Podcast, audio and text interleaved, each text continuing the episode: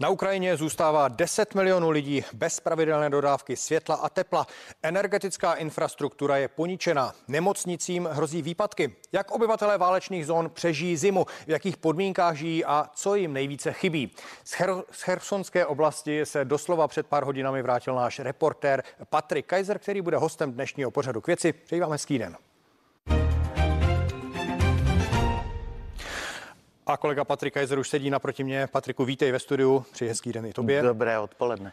Předem mi dovol v podstatě smeknout nebo složití poklonu za práci, kterou děláš ty, ale i tví kolegové, když se střídáte vlastně v těch válečných zónách. Děláte nebezpečnou práci proto, aby diváci měli informaci nejen ze zahraniční agentur, na které bychom byli odkázáni, ale abychom měli informace opravdu z první ruky. Tak eh, budu se ptát především tedy na tvé osobní pocity, osobní zážitky, osobní dojmy. Ty se zvrátil doslova před pár hodinami, jsem říkal, bylo to včera večer, tak jak to tam teď vypadá? Eh, my jsme základnu si utvořili v Mikolajevě, to je vlastně město, které odolalo uh, ruské okupaci. Jeho lidé uh, jsou uh, nejvíc postiženi válkou, nebo je, je to město, které je jedno z nejvíce postižených válkou. Těch, které ale zůstaly na ukrajinských územích, ono skoro téměř každý den čelí uh, vzdušným útokům a to je 9 měsíců a 7 měsíců je toto město bez vody. Bez pitné vody teče vlastně v podstatě jen technická voda nebo voda mořská, takže to je město, které je hodně postižené. Tam jsme si tedy vytvořili základnu a po osvobození Chersonské oblasti jsme se snažili vždy dostat do osvobozených oblastí, například do vesnice Snihurivka, která je od Mikolajeva vzdálená asi 70 kilometrů, kde byla velká ruská vojenská základna bylo tam eh, několik tisíc ruských vojáků a zároveň jsme se tři dny po osvobození dostali do Chersonské oblasti, nebo přímo do Cherson. Ano, dostáváte se tedy do oblastí, které hm, prošly nějakými boji. Ty říkáš, že jsou velmi poničené. Eh, co si pod tím představit? Velmi poničené. Při cestě třeba například do Snihurivky, ty vesnice, které jsme míjeli, které zůstaly na jedné straně, protože tam je přímá silnice z Mikolajeva do Snihurivky, ta Eh, silnice tvořila jakousi demarkační linii, takže když jedete do Sněhurivky, tak na levé straně máte vesnice, které byly pod ruskou okupací, na pravé straně máte sice eh, vesnice, které byly na ukrajinské straně, nicméně ostřelované z ruských pozic. Ty vesnice jsou smazány z mapy. 90% budov je poničených. My jsme měli možnost mluvit s lidmi, kteří poprvé po osmi měsících navštívili své domy. Jsou to strašlivé, tragické případy, kdy najdou svůj dům úplně zničený, nevědí, co budou dělat, nemají se kam vrátit.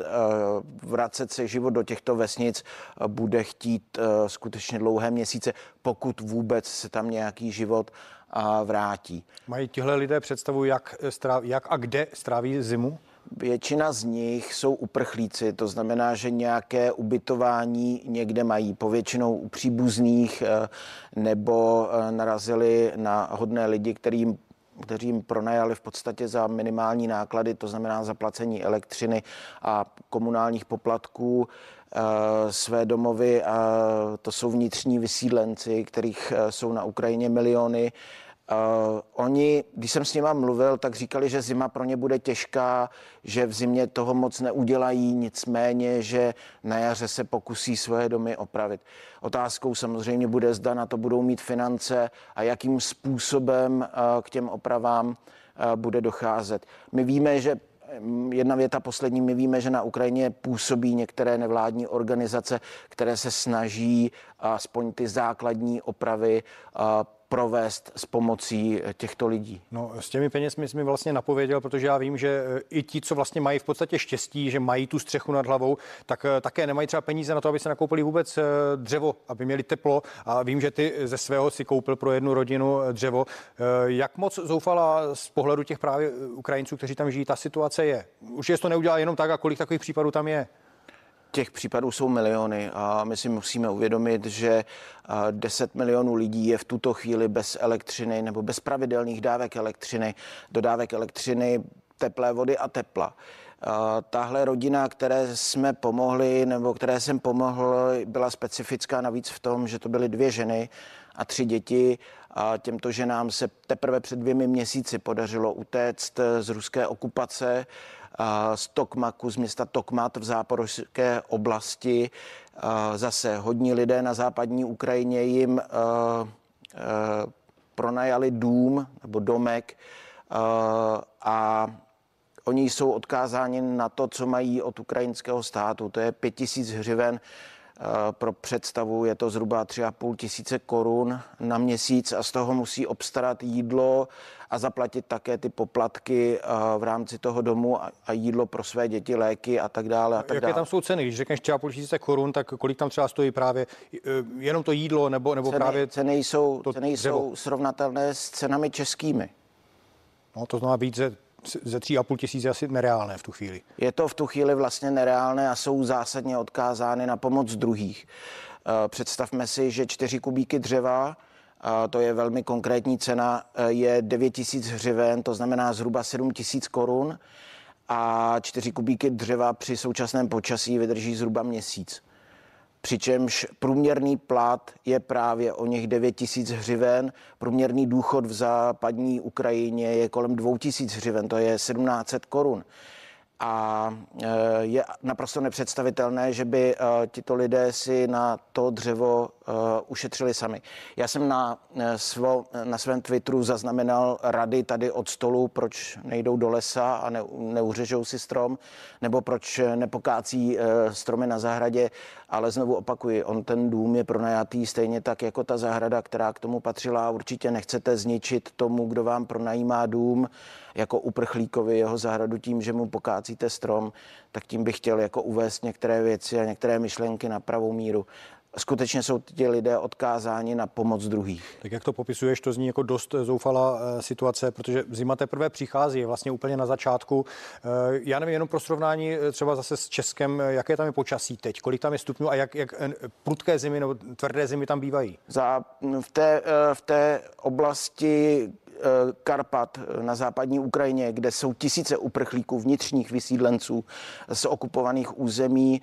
Zima naštěstí přišla o něco později, než, než je běžné.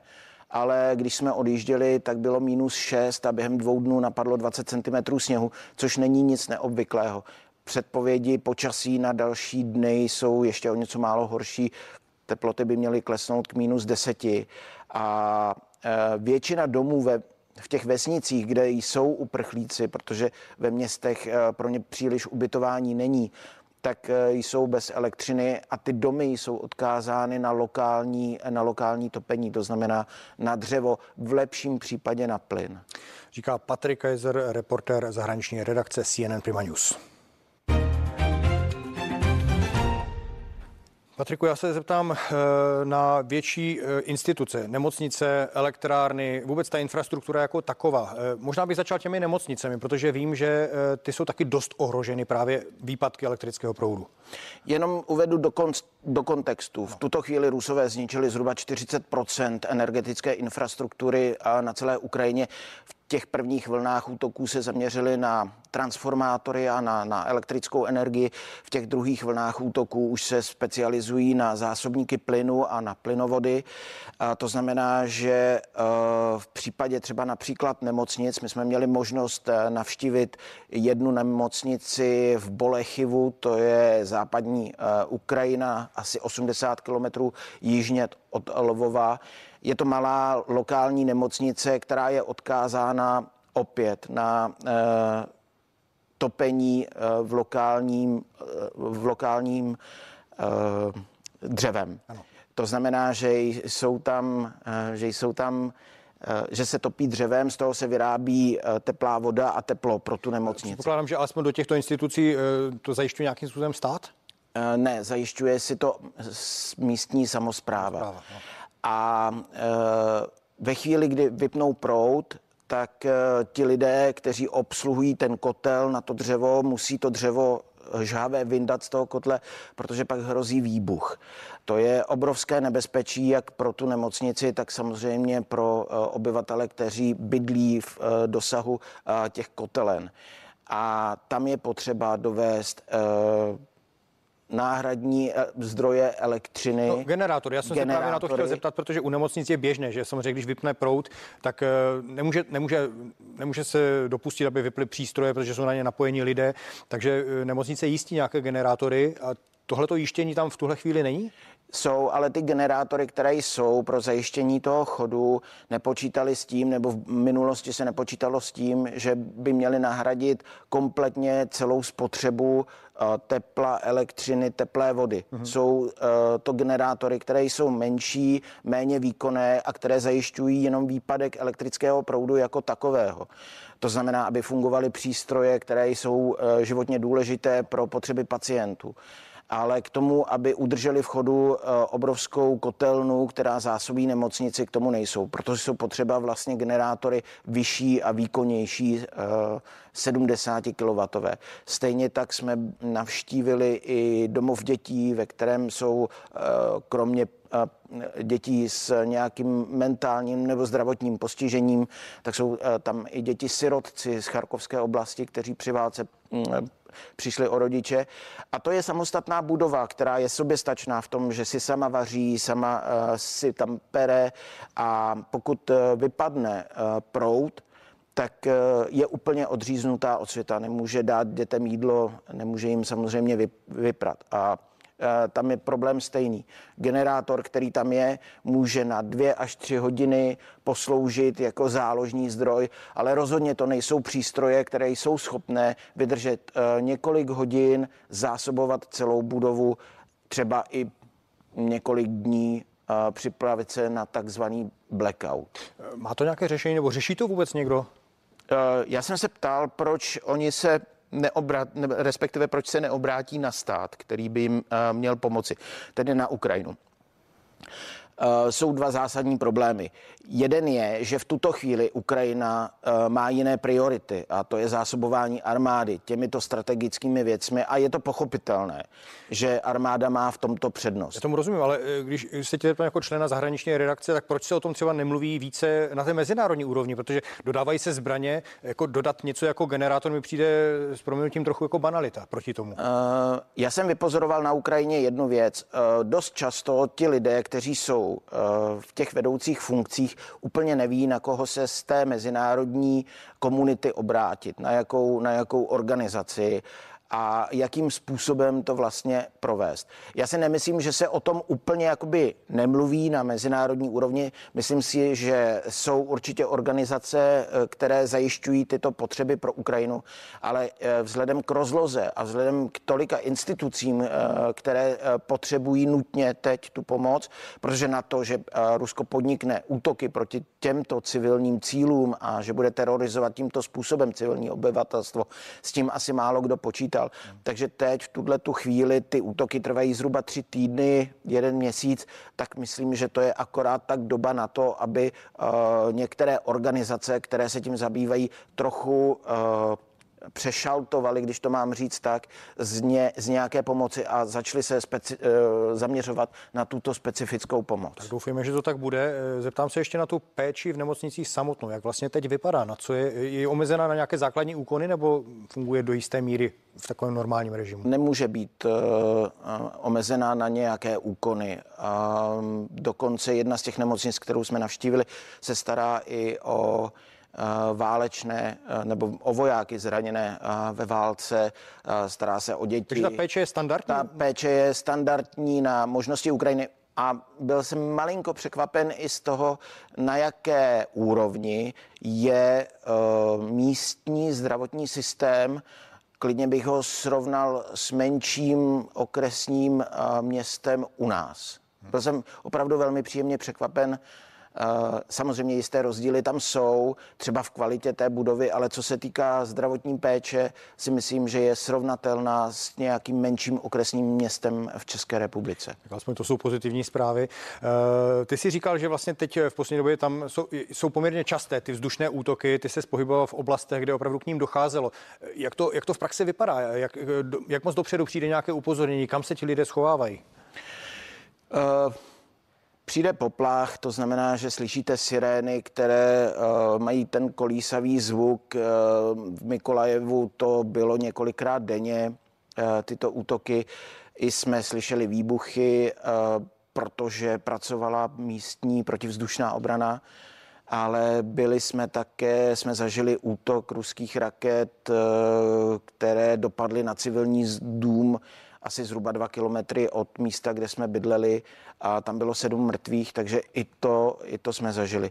Co se týká lidí, oni eh, respektive na ulici to vypadá tak, že kromě sirén se ozývá i hlas samplionu, eh, který upozorňuje na to, že byste se měli schovat do eh, krytu Značnou část obyvatel, například Mikolajeva, už to ale nechává chladnou, prostě jako jdou dál po té ulici, už, už eh, si eh, příliš zvykli na to, že eh, sedm měsíců nemohou a ani nemůžou utíkat při každém poplachu do sklepa. Točili jsme ale u, v policejní stanici v Mikolajevu výcvik nováčků v řadách Mikolajevské policie, kteří pomáhají vojákům třeba na checkpointech ale eh, policejní budova je strategická budova, takže tam nám policisté řekli, že musíme jít do sklepa s nimi, takže jsme ten letecký poplach přežili nebo prožili ve sklepě. Řeší se to tímhle tím způsobem. Pokud se nacházíte někde opravdu u strategických budov, jako je třeba nádraží nebo tak, tak je lepší, je, je, lepší, je, se, počítat, ano. je lepší s tím počítat. Popisuje zahraniční reportér CNN Prima News Patrik Kaiser.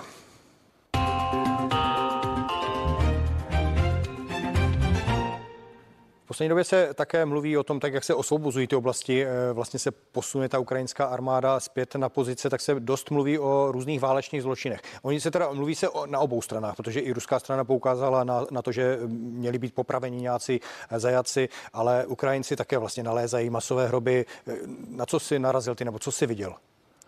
Um, já jsem při svých cestách, nebyla to první cesta na Ukrajinu, jsme třeba točili příběh zhruba 70-letého muže, který bydlel ve vesnici Nalivajkouka, to bylo severně od Kijeva směrem k ruským hranicím, který každý den vzal po osvobození lopatu a šel hledat svého syna, kterého zavraždili ruští okupanti a každý den prolézal eh, lesy eh, kolem svého domova, eh, pro, prohledal každou studnu a bohužel nakonec tedy svého syna našel skutečně mrtvého. Víme stoprocentně o příbězích, kdy Rusové odváděli muže z vesnic, nechali je vykopat zákopy pro vlastní potřebu, aby se nemuseli namáhat a pak je na tom místě zastřelili a tam jim vykopali třeba mělké hroby. Měli jsme možnost dokonce pátrat eh, s regionální eh, obranou eh, ukrajinskou, to znamená s vojáky, kteří jsou jakoby aktivní zálohy, tak jak to známe z Česka, kteří pátrali po těchto, po těchto hrobech. To je mnoho ruských válečných zločinů, které jsou verifikované, včetně znásilňování ženy. Možná jako první na jaře, nebo jedni z prvních jsme informovali o Eh, situaci na okupovaných územích, kdy jsme mluvili s, eh, s ženami, které se začaly zabývat právě pomocí ženám znásilněným ruskými okupanty. A také teď v Chersonu se znovu potvrzuje, že kromě vyrabovaných muzeí a, a dalších zločinů, kteří, které tam okupanti napáchali, byla objevena jedna mučírna, kde se mučili zajatci nebo místní civilní obyvatelé z různých důvodů buď nechtěli spolupracovat, nebo u nich bylo podezření, že naopak spolupracují s ukrajinskou stranou.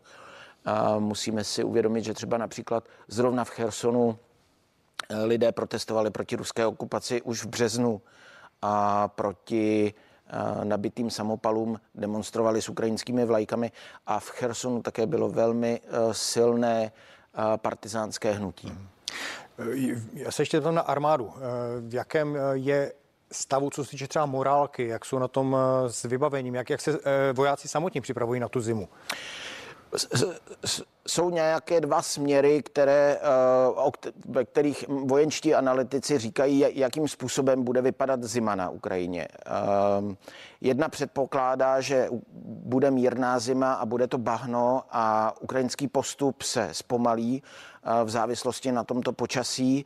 A druhá predikuje, že naopak zima bude tuhá, tudíž zem zmrzne a ukrajinská armáda by v tom případě neměla polevit v, těch, eh, v tom postupu, který zaznamenala v posledních týdnech eh, kolem třeba Chersonu. Mm-hmm. To byl obrovský úspěch eh, ukrajinské armády.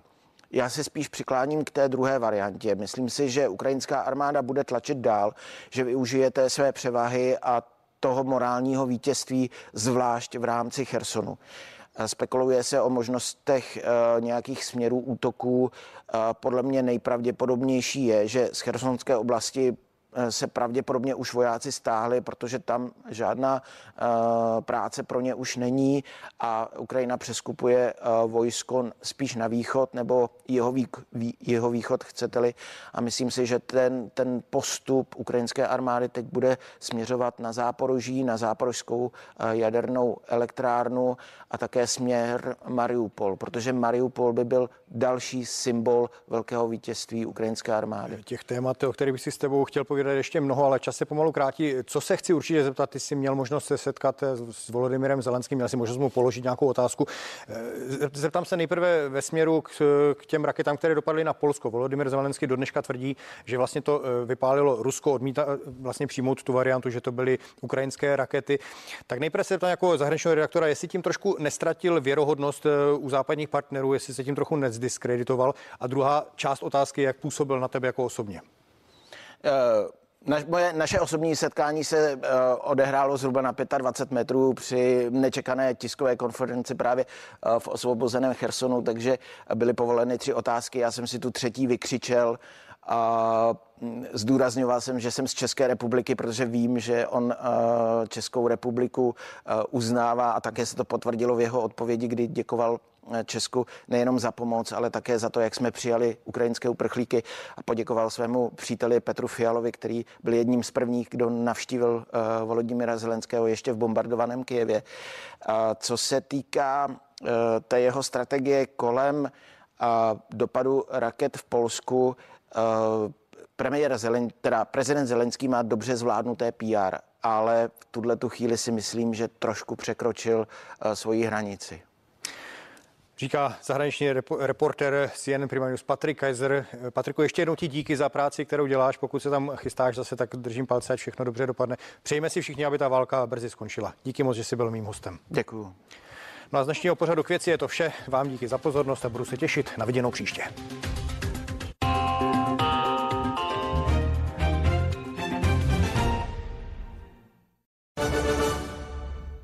Anton Kápl Destiláty a likéry z řemeslného Lihova.